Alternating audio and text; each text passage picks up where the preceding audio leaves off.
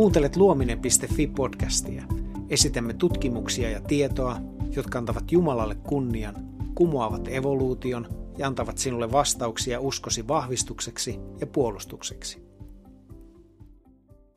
Jeesus vastusti evoluutiota. Lukija Heikki Leppänen. Raamatussa ei tietenkään missään ole modernia sanaa evoluutio. Tarkkaavainen lukija kuitenkin huomaa Jeesuksen opettaneen evoluutiota vastaan. Herramme sanoi, ettekö ole lukeneet, että luoja jo alussa loi heidät mieheksi ja naiseksi? Myös Markus on tallentanut Herramme sanoneen seuraavaa. Mutta jo luomakunnan alussa Jumala loi ihmisen mieheksi ja naiseksi.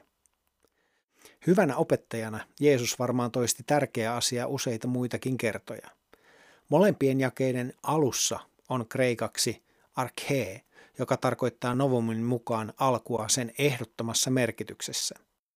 Jeesus siis opetti, että ihminen on ollut olemassa heti alusta alkaen. Uuden testamentin muut kirjoittajat ovat samalla linjalla.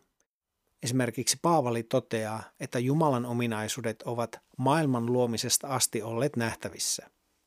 Jos ihminen olisi ilmestynyt maapallolle 14 miljardia vuotta alun jälkeen, näissä raamatun kohdissa ei olisi mitään järkeä. Jos ihminen kuitenkin luotiin luomisviikon kuudentena päivänä joitain tuhansia vuosia ennen Jeesuksen maanpäällistä aikaa, ongelmia ei ole. Ihminen todella on ollut olemassa alusta alkaen. Vastaava luomisevankelioinnin linja näkyy niin Paavalin puheessa Lystrassa kuin Areobakilla. Kun kuulijakunnassa oli pakanoita, opetus piti aloittaa luomisesta.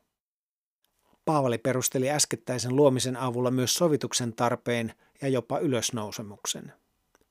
Raamatun mukaan kuolema on synnin palkka. Se on vihon viimeinen vihollinen. Kuolema on paha ja surullinen asia. Jeesus ei Lasaruksen haudalla laulanut ilovirsiä kuolemalle. Mitä Herra teki? Hän itki. Ehkä Jeesus muisteli kävelyretkeään Edenin paratiisissa, aikana ennen syntiinlankemusta ja ennen kuolemaa. Teistinen evoluutio väittää, että Jeesus käytti kuolemaa luodessaan.